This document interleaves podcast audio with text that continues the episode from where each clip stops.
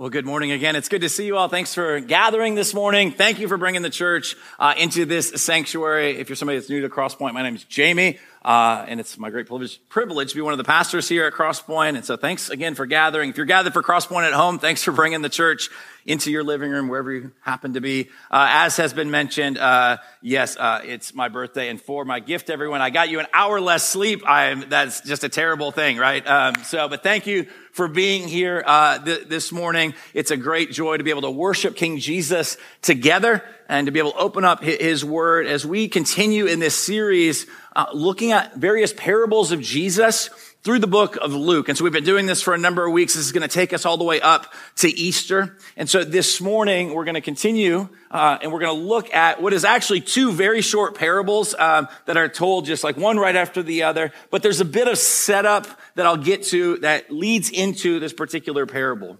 But as we've done each week, part of the posture, I would say, that we need we always need this, but in particular with parables, there's this, this idea, these words that Jesus uses to say, he who has ears to hear and he who has eyes to see. And so we need the illuminating work of the Holy Spirit to take God's living and active word and to apply it to our hearts and to our lives. Again, you don't need my take on things, my interpretation of things. We need to hear from God himself. And so as the church has done down through the centuries is to be able to pray a short prayer together, asking that we would be given ears to actually hear and eyes to see. And so I'm going to put this short prayer up on the screen. Would you read aloud with me this prayer for illumination? Living God, Help us so to hear your holy word that we may truly understand. That understanding we may believe and believing we may follow in all faithfulness and obedience, seeking your honor and glory in all that we do through Christ our Lord. Amen. So with that posture, let's go into this text this morning. We're going to be looking at Luke chapter 14. We're going to look at verses 25 to 33. And so there are Bibles in the pews this morning. I encourage you to get one of those. If you don't have a Bible or you've got one that's like in some strange translation, you can take that home with you as a gift. You can also scan the QR code that's in the pew or go to thisiscp.church and you can click on the little uh, tab that says sermon notes. Um, and you can follow along. The text will be there. Uh, but really, these two parables, it's really this idea of discipleship that we'll look at. And these two parables, there's the parable of the tower and a parable of the, the warring king that we will look at. And so as I read this, I think you'll hear pretty quickly that there's some difficult words here. There's some jarring words. And if you're familiar at any level with the, the life of Jesus, the teachings of Jesus, if you've ever spent time reading through the accounts of his life in the book of Matthew, Mark, Luke, or John, you know that you run across every now and again these statements that just sort of like stop you in your tracks and you're like, wait a minute, like what is Jesus saying here? How am I to understand that? All right. Um, there can be things that you might even look at and be like, man, I kind of wish Jesus hadn't said that. Like that seems confusing. That doesn't seem very like um, culturally appropriate today. I mean, all kinds of things that might come up. In today's text, as I get into it, I think you'll, you'll see what I'm talking about. But let me go ahead and read this. Luke 14, we'll pick it up in verse 25 through verse 33. Says this. Now, great crowds accompanied him. That's Jesus. And he turned and he said to them, if anyone comes to me and does not hate his own father and mother and wife and children and brothers and sisters, yes, and even his own life, he cannot be my disciple. Whoever does not bear his own cross and come after me cannot be my disciple. Verse 28. For which of you, desiring to build a tower, does not first sit down, count the cost, whether he has enough to complete it? Otherwise, when he has laid a foundation and is not able to finish, all who see it begin to mock him, saying, This man began to build and was not able to finish. Verse 31. Or what king, going out to encounter another king in war will not sit down first and deliberate whether he is able with 10,000 to meet him who comes against him with 20,000. And if not, what the other, while the other is yet a great way off, he sends a delegation and he asks for terms of peace. So therefore, Any one of you who does not renounce all that he has cannot be my disciple. So I'm imagining that you're picking up on like, you know, what were some of the like jarring words here. And we'll get into that in a moment. But first, I want to look at these opening couple verses to help us see there is an overall calling that Jesus is putting before the crowd that includes the disciples. All right. And it's a calling not only for the people then, but it is for us here this morning, in person, online, wherever you're listening to this, right? There's this calling.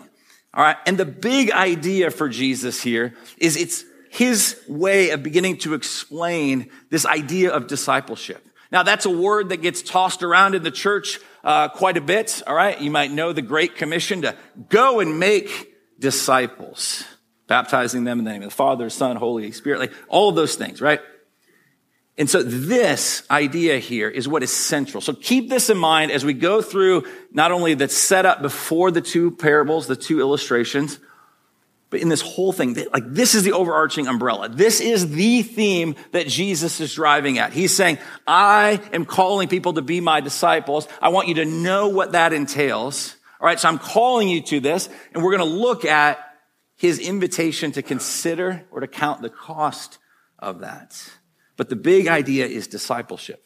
This is why C.S. Lewis once wrote in this profound way, talking about this idea of discipleship, of all the things the church can get caught up in, right? He's laying out for us, really, he's following this stream of thought that Jesus lays out. Like, this is the thing to be a disciple of Jesus and to make disciples. Lewis says it this way. This is the whole of Christianity. There is nothing else. It is easy to get muddled about that. It is easy to think that the church has a lot of different objects education, building, missions, holding services.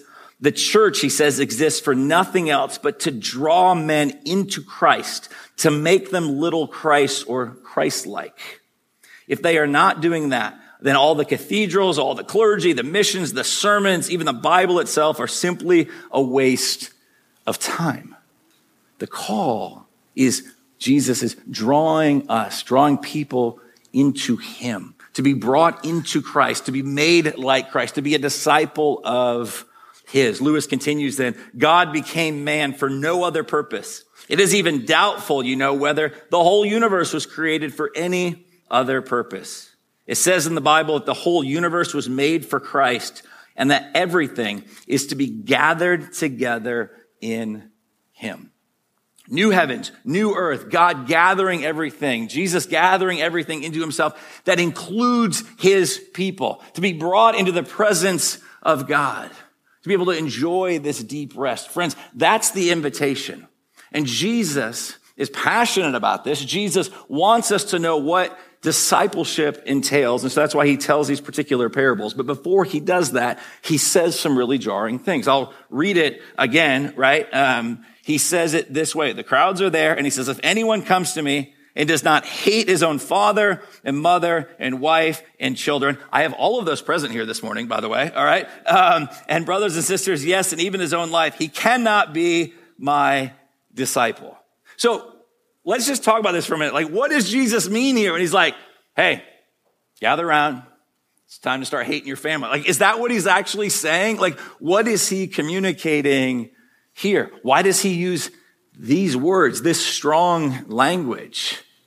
And so what we need to see is this is meant to be jarring. It is meant to sort of like kind of grab us by the shoulders and be like, Hey, I'm calling you to pay attention to what is ultimate. Clearly, Jesus is not saying, Hey, you know that whole bit about love God and love your neighbor? I changed my mind. Love God, hate your neighbor, hate your wife, hate your spouse, hate, hate your children, hate like, he's not saying that. Fellow image bearers, we're called to love and to serve and to care for them. Bible's filled with those instructions. So it's not so much that he's saying, all right, you're to go out and actively hate them, or Bible also tells us, love your neighbor as what? As you love yourself. Like there's an assumption built in that we would actually love ourselves. And Jesus says, all right, not only hate this list of people, but hate yourself what he's saying and what he's trying to communicate. And it was kind of the culture of the day, the Semitic sort of language that's being used is this hyperbolic sort of statement in the way we might say, like, oh my goodness, like, you know, this pizza is better than life itself or whatever. Like, we clearly don't mean that, but we're just trying to express something that we're like, is, you know, maybe there's an intensity around it or something we find joy in or something that's really hard or really difficult. And what Jesus is saying, listen, if you follow me, if you're caught up in my kingdom, the love and the devotion, the, all that that entails, it will be as if there's almost this hatred, not because you're called to hate the people in your life, but rather these things pale in comparison. But what we also know with the scriptures is this, that one of the best ways to actually love and care for the people in that list that Jesus gives, that could be a spouse, could be friends, brothers, sisters, relatives, neighbors, is actually to have a devotion and a love to God, to his purposes, to his kingdom first and foremost. Because when that happens, out of the overflow of the love relationship you have with God, that He has set His affection on you, when you understand that He has bound Himself to you, then it allows you and it frees you up to have a proper perspective on these people that God has brought into your life. And so Jesus isn't saying hate them, but he's actually saying, hey, you actually, you want to love them well? Be my disciple. Have a sincere devotion to me and to my ways and to my kingdom. And in that place, then, all of these other relationships will take their proper perspective in order. So he's not saying hate, but he is saying, do these things. Do they have priority or does following me, being my disciple, have priority in your life. To the extent that I actually am following Jesus, loving Jesus, finding my identity in Jesus, resting in the finished work of Jesus, I am a better husband, a better father, a better son, a better friend. Like all of those things are directly tied to where our ultimate allegiance is. And then Jesus says this in verse 27 Whoever does not bear his own cross and come after me cannot be my disciple. So we read those words, and as the church, a couple thousand years on the other side of the cross and resurrection, we can hear that language again of bear our cross or carry our cross, take up our cross and follow after Jesus. And a lot can be lost, but just try and put yourself back in that time and in that place you would not be sitting around a dinner table and ever mention the cross. It was so shameful, so horrific, so despicable, and it was not a proper thing to talk about. Even for the people that probably were like, eh, whatever about proper, I like to push the envelope. Like, even for those folks, right? And I would include myself in that, all right? Would be like, yeah, but we don't talk about that. Like, we don't, we don't go there. And we can lose sight of that because here, some 2,000 years later, like we have crosses up in our, our churches and we have jewelry that is in the shape of a cross. Like we have those things. But what Jesus is getting at, he's saying, hey, you want to be my disciple? There's a call to take up your cross. There's a call to put to death the self, like what we ultimately desire in order to gladly surrender to him. D.A. Carson, the theologian, in his book a number of years ago called Scandalous, I've always loved this quote, not because it's easy to digest, but because in many ways it is like the teachings of Jesus, like it's this jarring sort of thing. He's calling us to consider all that this means. So when Jesus says the cross, hear these words from D.A. Carson. This expression to bear, to take up one's cross, is not an idiom by which to refer to some trivial, trivial annoyance an ingrown toenail, perhaps, or a toothache or an awkward in-law. Oh, we all have our crosses to bear. No, in the first century, that sort of interpretation would have been impossible. In the first century, it was as culturally unthinkable to make jokes about crucifixion as it would be today to make jokes about Auschwitz. I mean, that's the level here. And Carson continues, he says, to take up your cross does not mean to move forward with courage, despite the fact that you've lost your job or your spouse, as difficult as those things are. It means you are under sentence of death. You are taking up the horizontal cross member on your way to the place of crucifixion. You have abandoned all hope of life in this world. And then Jesus says, and only then are we ready to follow him. So that's the language it's getting at. Like picture a group of people who have the horizontal beam of the cross on their shoulders, traveling outside of the city as people mock you, spit upon you, only to be hoisted up with nails put in your hands and your feet onto the vertical piece and there be crucified. Like it's that's, that's the imagery here. Like we would be seen as people that are taking up our cross, that there is this surrender. And so somehow Jesus is saying, Hey, you want to be a follower of me? This is a bit of what it actually entails. Because he said, whoever does not bear his cross cannot and come after me cannot be my disciple. Now, that word may be helpful just to unpack it for a moment. The Hebrew word for disciple, all right, is this word talmidim, all right? And it means that you are a student, a pupil, a, a learner, all right? Um, and yet, even that doesn't quite get at the heart of the matter because when we think about that, we tend to think about, all right, a dissemination of information. There's somebody who's studied a certain amount. They maybe have certain, you know, like uh, degrees that they've achieved or whatever. And so they are the ones that communicate and we are there to receive the information. And it's not altogether bad. It's not wrong. There's levels of that that are happening th- this morning, right? This is not really a dialogue. There's this monologue that, that's taking place, right? So that notion, though, in kind of our modern Western sensibilities, that's not exactly it. There was information that would be communicated, but to truly learn something, to truly know something, all right, to be a talmidim would be that you would follow a particular rabbi and you would seek to become exactly like that rabbi in all way, shape, and form of that person's life. Like the things that they did, their habits, their practices, when they get up, that's when you would get up. All right. When they go to bed, that's when you'd go to bed. Like you would literally, I mean, it's gross and kind of funny at the, the, same time. Like they literally would follow, like disciples, talmidim would follow their rabbis into the bathroom. Like we want to know how this man does his thing, right? Like there was like this level of devotion.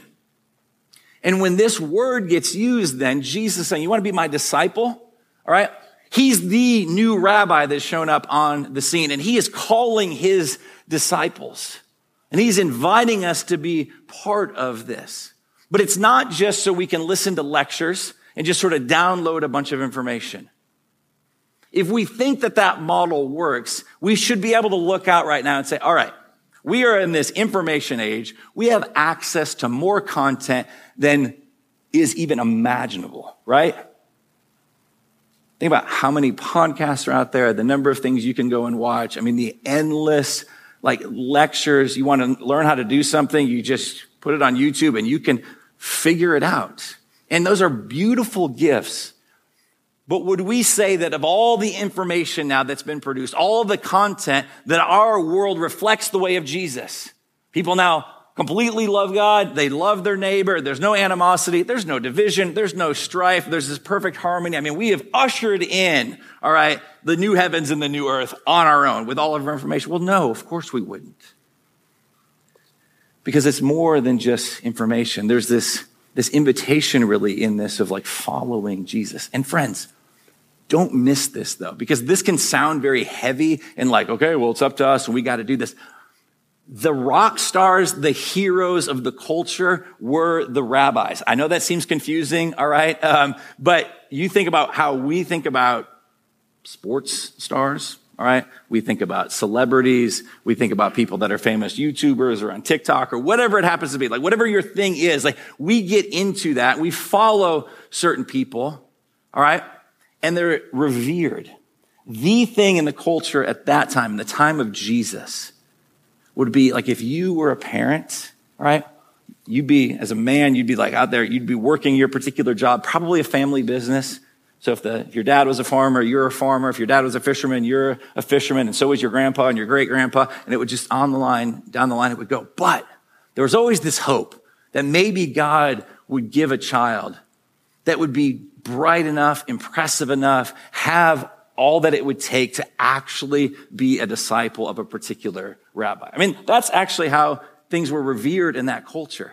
And only the best of the best got to actually be a disciple. And if you didn't have what it took, you would just go and be about your father's business, which is what? Which is where we find like Peter and James and John. What are they doing, right? Cast your, like, leave your nets and come follow me. They're just doing their job that their dad did and their grandpa did and on and on and on. What Jesus has come on the scene now and said, listen, it's not about the best and the best. It's about the overlooked, the marginalized, the people that don't have it all together, that aren't that impressive.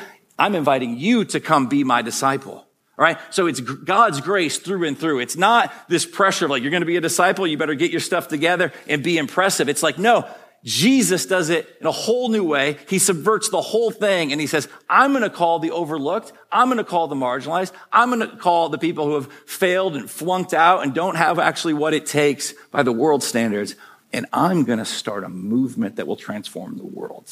So that's what's going on here when he speaks of this. Dallas Willard, in his book, The Divine Conspiracy, gets at this notion about how we think about learning. He says, in our day, learners usually think of themselves as containers of some sort with a purely passive space to be filled by the information the teacher possesses and wishes to transfer, referred to as the from jug to mug model, right? The teacher is to fill in empty parts of the receptacle with truth that may or may not later make some difference to the life of the one who has it. The teacher must get the information into them. We then, quote, test the patients or the pupils to see if they got it by checking whether they can reproduce it in language rather than watching how they live. There's nothing bad with being able to reproduce the language. But let's admit it's possible to say all the discipleship things, to say the right bits of theology, to have those things, those boxes checked, and not actually be obedient to the ways of Jesus. A disciple, someone who knows the ways of Jesus, and the way that you know that you know it is that it's actually being lived out and applied.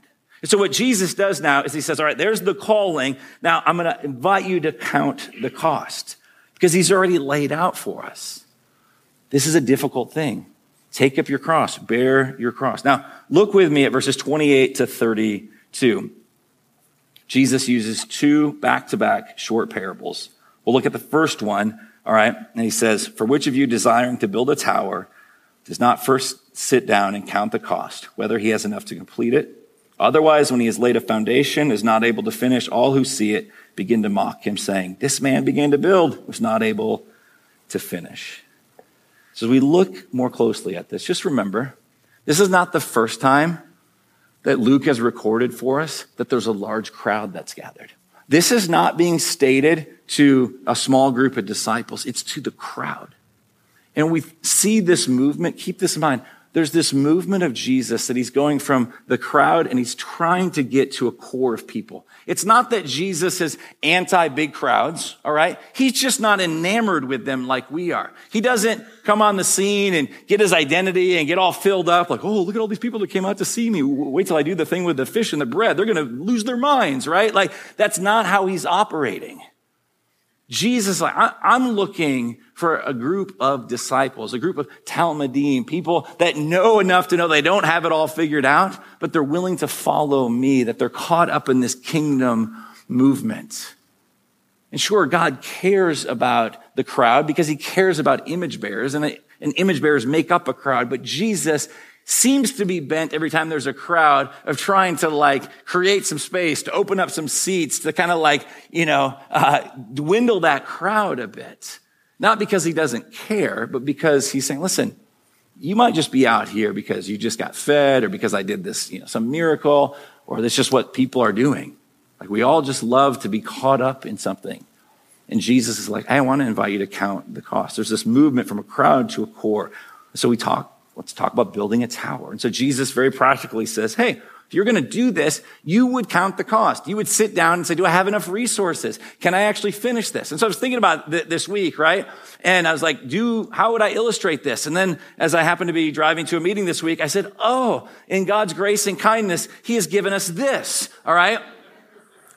Now, you, most of you laugh because you know what this is, right? Like it's come to be known as the I, the, the eyesore on I-4, all right? Um, uh, and it's literally playing out the exact same way that, that Jesus talked about it here, right? This construction began for this, I think in uh, 2001, so we're over 20 years now. To my knowledge, it's not yet finished, all right? And it's this ongoing project and the jokes come, right? Every time there's a hurricane, it's like, Lord, take it out, you know, um, like those sort of things. But Jesus said, hey, if you don't count the cost, if you don't actually know what it's going to take to finish it, it will actually lead to people mocking. And because the internet is terrible in some ways, but awesome in some other ways, right? I began going down kind of this rabbit hole of like looking at various Google image search results for the eyesore on I-4. And just to see this play out, all right, I thought I'd put a few of these uh, before you, all right? And so, um, you know, the mockery starts when the spirit of Halloween image shows up. Um, any abandoned building, right? They show up there and here it is. Um, I thought this one was rather interesting. You know, Florida during the Cretaceous period, all right? Uh, you got it there with the dinosaurs just hanging out. What was perhaps the biggest surprise, and I thought this one was amazing. So if you are looking for any last minute birthday gift ideas, um, I might actually like this t-shirt, um, procrastination level, and you just measure it according to that building. Now, all of those things are funny and they're humorous. And I, again, the, the internet's amazing in many ways. But if we're honest and we stop and sort of grapple with what Jesus is saying, he's like, man, it's possible to have that initial hype, the initial surge, but not actually count the cost. And Jesus loves the crowd too much to invite them into some sort of easy believism that would just say, hey, just just show up every now and again, just give a little lip service. Like, that's all I'm really looking for. No, no. He's saying, Are you going to be my disciple? And similarly, these are really making the same point, just two different illustrations, likely connecting with different people in, in the crowd in, in different ways, but making the same point. So we'll look at this quickly as well. Verse 31, it says, Or what king going out to encounter another king in war will not sit down first and deliberate whether he is able with 10,000 to meet him who comes against him with 20,000. And if he determines, if not, while the other is yet a great way off, he sends a delegation and he asks for terms of peace. And this is what a wise king would do. Do I have the resources? Can I actually see this through? What will this actually cost me? Jesus is not interested in the emotional fervor and kind of like whipping the room up into a frenzy and hoping of getting a, a quick decision about something. He's saying, I'm, I'm giving you the information. Like, it, it, am I, I'm not sugarcoating anything. It's not a bait and switch. I'm literally telling you, hey, cross, that, that's your life. Now, there is joy that's found there in some very upside down, counterintuitive ways, but he's saying, have you considered, have you counted the cost? And so as we think about this in our, in our moment, I just want to take a few minutes here to share with something. I, I link this in the, the sermon notes. You can go watch this in its entirety. This is not original to me. This is something I found helpful over the past few weeks. It's something I listened to probably five or six weeks ago, I think, or maybe a month ago. Um, it was like, hey, I know I was going to be in this particular text talking about the cost of discipleship. And there was just some insights into it by a guy out of Australia named Mark Sayers. I've mentioned and quoted his books numerous times. This is a particular podcast episode. And so again, you can go in the sermon notes. Uh, it hurt my feelings if you watched it right now while I'm talking, so if you can wait till after, but um, go check that out um, at, at some point. And he talked about, and I think this would be helpful, is it, all right, if we're going to count the cost, can we talk a moment about like, what's the context? Like, what's our cultural context where we're seeking to just be a disciple and then to make disciples? It's not the be all end all, but I think it gets to some of what the pain points are, some of where the difficulty will be. Um, he's a, a, guy that uses um, big words that I have to look up, um, and so I've, I've hopefully trying to represent uh, his teaching here well. But I thought these were helpful things, and it was around three areas of atomization, seduction, and exhaustion. So let me just talk about this for a moment. And anything that seems confusing, you can go listen to the podcast uh, later. But the first is this. In the world that we inhabit, everything is about, it's this atomization. Everything is about the individual. All right. And one of the insights, one of the things that's difficult about being a disciple right now, one of the particular challenges is we often live in this just realm of possibilities. Meaning, ooh, I could do that. Or I could go there. Or I could do this. I mean, it's affecting things at a level, even just our culture, like the loneliness and the isolation we feel. All right. Like there was a gentleman years ago wrote a book. His name's Robert Putnam. He wrote a book called Bowling Alone, um, which used to be that people go bowl in groups and increasingly like culturally, there are people that are just showing up to go bowl alone. It speaks to like the, the fabric of society and the ways we used to be kind of webbed together. And this is outside of the church. This is just like neighborliness and those sort of things. Like a lot of that has gone away. It didn't help that there was a global pandemic, right? But it kind of revealed even just where we were culturally. This continued like this atomization. It's just about me. It's about my way, my preferences. And one of the great challenges is this choosing could over community, meaning this. When we live in this perpetual, like, oh, I could go do that or I could do that, um, we are past the point of, you've heard of FOMO, right? Fear of missing out. Um, that's not even the, the latest thing a- anymore, all right? It's FOBO. It's fear of better offers. So it's not, ooh, I got to sign up for this thing because I don't want to miss out on it. It's like, let me keep all the options open because there might be something better that comes along. And this is having an effect, certainly just culturally, but also obviously in the church. Well, what if there's something better that comes along on this night where I'm you know, maybe committed to be part of, take a, a group or a study, right? That doesn't mean you can never miss it. All right. Like we missed our community group recently. It's not like shame on us, right? But my point is this, like, increasingly, this is playing out and we're trying to be disciples. And yet there's this realm of could. And because the coulds are so compelling at times, all right, and we're uh, fearful of there being a better offer, something that, ooh, well, I don't know if I want to commit to this. I don't know if I can sign up for that because, well, that might, in the last moment, there might be something better. We begin operating more and more as these atomized people. It leads to more loneliness, leads to more isolation. So we choose could and we talk and we give lip service to community, but are we willing to make the sacrifices for community to actually happen? You and I cannot live in a perpetual could if we actually desire community. Closely related to this, Sayers goes on and says, there's this seduction, he says, he uses the language of seduction at scale.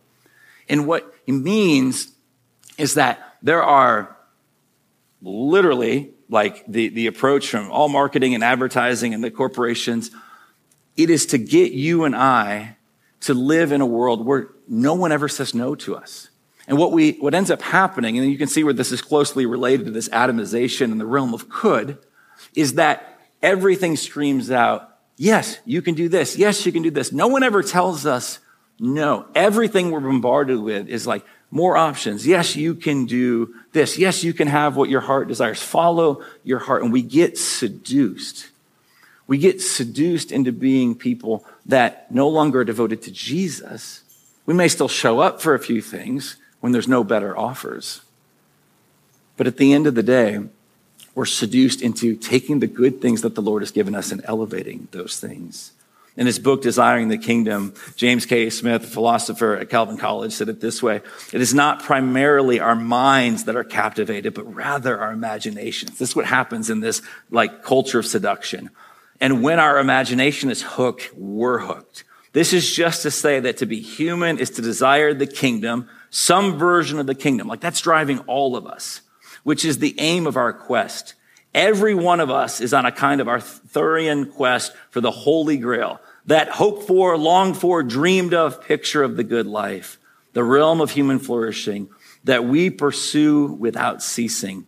Implicitly and tacitly is such visions of the kingdom that pull us to get up in the morning and suit up for the quest. I mean, everybody is living for the kingdom. It just usually is our own kingdom, not the kingdom of Jesus, the kingdom of God, the kingdom of, of heaven. And so you have this atomization, you have this seduction that begins to take place. What I found, though, perhaps most compelling is just a recognition of where this leads.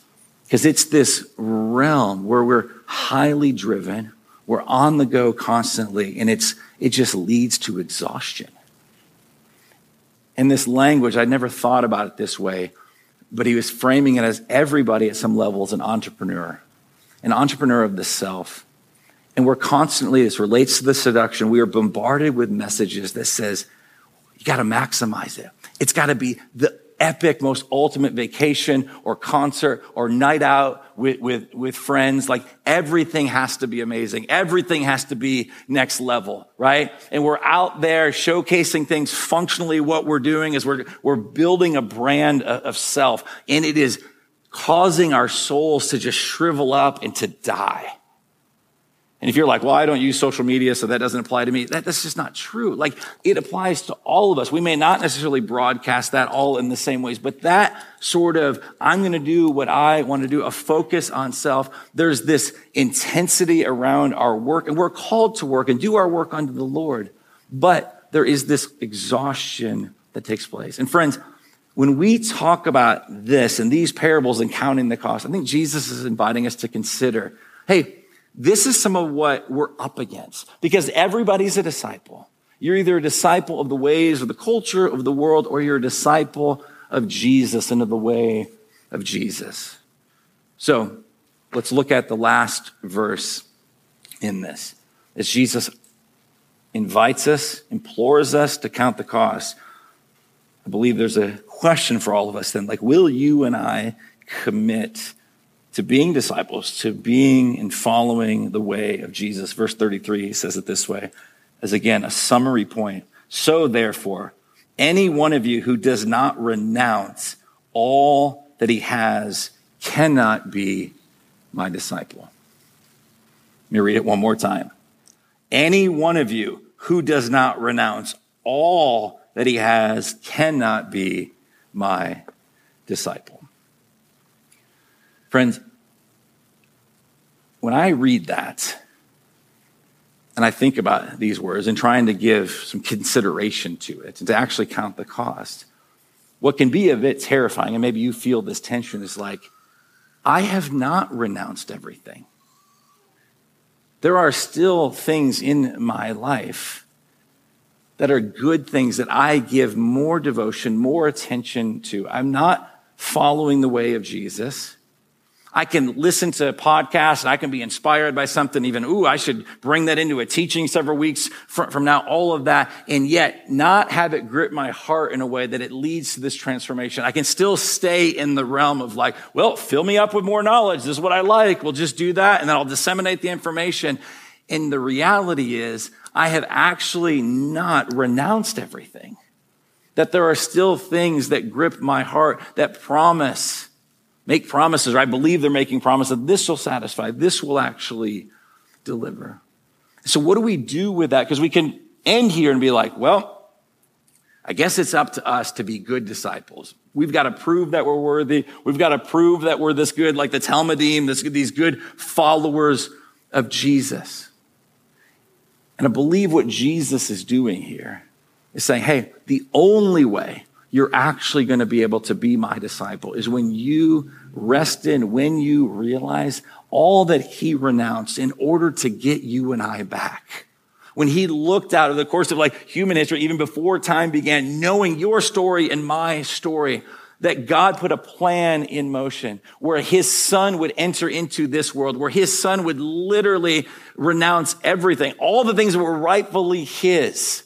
He would leave that so he could come live on this earth, live a sinless life, do all of these things, and eventually, not just hypothetically or figuratively take up his cross, actually go to a cross, actually carry the horizontal beam, actually be drug and led outside the city as people mocked and spit upon him with his, the flesh ripped off of his back, actually have nails put through his hands and his feet, hoisted up on a hill outside of the city. Like that actually did happen. He's literally renounced everything. He would deal with being forsaken by his father so that you and I could be brought in. We could be invited into the adventure that is being a disciple of Jesus. And even in those places where we don't have wholehearted devotion, where we don't actually renounce everything, there is grace upon grace for that. And the more we understand that grace, the more we actually grow as disciples. We see the seduction that at scale that's happening. We are honest with the exhaustion that we feel. All right. We come to a point of this recognition of like, oh, fear of better offer. And we realize there's no better offer ever than the gospel. Like that's where we find life. And so the writer of Hebrews, picking up on these themes in Hebrews 12, says it this way. It's on the heels of laying out this kind of history, not of people who were perfect, but people who had this devotion to Jesus, who knew that they were brought in, not because they were awesome or impressive, but because they were recipients of God's grace. There was no better offer. And it compelled them, many of them, to actually give their lives to the cause of Christ, not because they had to earn anything, because they knew to live, all right, is, that's great, but to die is gain. And so Hebrews 12 picks up on this, says, therefore, since we're surrounded by so great a cloud of witnesses, let us lay aside then. Let's renounce every weight and sin which clings so closely, and let us run with endurance the race that is set before us. Doing what? Not looking at self, not trying to figure out a plan or a strategy, but looking to Jesus, the founder and the perfecter of our faith. He didn't just, he's not just the founder and that's up to you to perfect it and work it out. He's the founder. He's the perfecter. He's the active agent who for the joy that was set before him endured the cross, despising all the shame that it entailed and is seated at the right hand of the throne of God. Friends, the renouncing, I mean, how beautiful is this? He's like, I will give up everything for the joy. It's not, it's not even like a, it's not that he was happy about the, the pain and the separation from God, but, but big picture when he, when he looked out and the reason he could pray in the garden, Lord, if there's any way that this cup can pass, but not my will, but your will be done is because of the joy of getting you back and bringing you in to be a disciple. Like that's what it was all about. That's what allowed him to actually endure for the joy that was set before him. He endured all that the cross entailed, the physical, excruciating pain, the emotional, but the spiritual, the being separated from his heavenly father, the communion that he's known to actually in that moment be completely just ostracized and feeling that loss so that we could be brought in. And so as we close, be encouraged in this. This same Jesus then is inviting us. He's the good rabbi. He's inviting us in. It's why Jesus would say in Matthew 11, come to me, all who are late, who labor and are heavy laden, and I'll give you rest.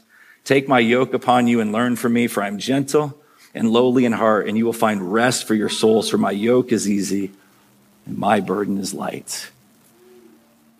Another aspect that we sometimes miss is that in that time, in that place, a rabbi's interpretation of the scriptures, their understanding of the scriptures, their application of the scriptures was referred to as their yoke. And you, if you thought you had what it would take, would go and disciple or apprentice under a rabbi and say, I'm going to take that yoke upon me.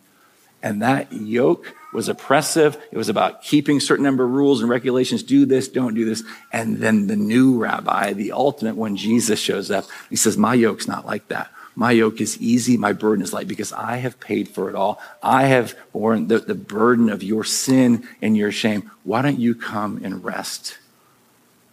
That's the invitation this morning. And the more we understand the rest we have in Christ, who frees us from the exhaustion, that there are no better offers out there, the more we can actually grow as disciples who make disciples. So let me pray for us. Heavenly Father, thank you for your mercy, your kindness, your grace toward us in Christ Jesus. Jesus, would you, through the power of your Spirit, be forming us into a people that know how desperately we need your grace and your mercy, and thank you that it never runs out. And so, thank you that you have provided for us the greatest offer ever. May we find life there. May we not be seduced by all the competing visions of the good life.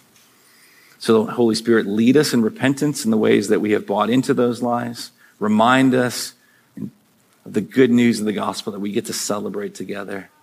And from that place, Lord, would you make us a people that are committed to being disciples who make disciples so that more people might know the joy, might know the easy yoke, the light burden of being a follower of Jesus. And so, God, continue to be honored and glorified as we worship you now through song.